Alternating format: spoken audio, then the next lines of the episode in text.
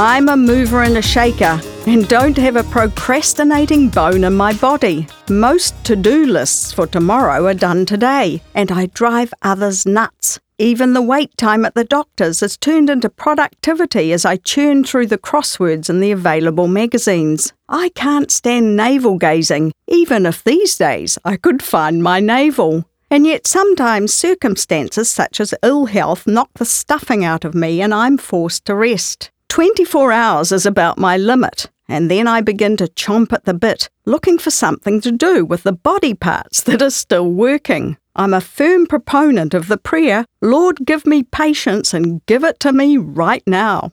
And yet I know that much of life is about waiting for relief from pain, for loneliness to lessen, for wounds, both physical and emotional, to heal. During those times, I have no choice but to acknowledge my need for nurture and rest. And if I'm laid low long enough, I often find some mysterious peace that's been trampled over in my busyness. It settles on me like a warm, comforting blanket and soothes my frenetic drive for tomorrow. I guess it's like allowing my soul to put its feet up.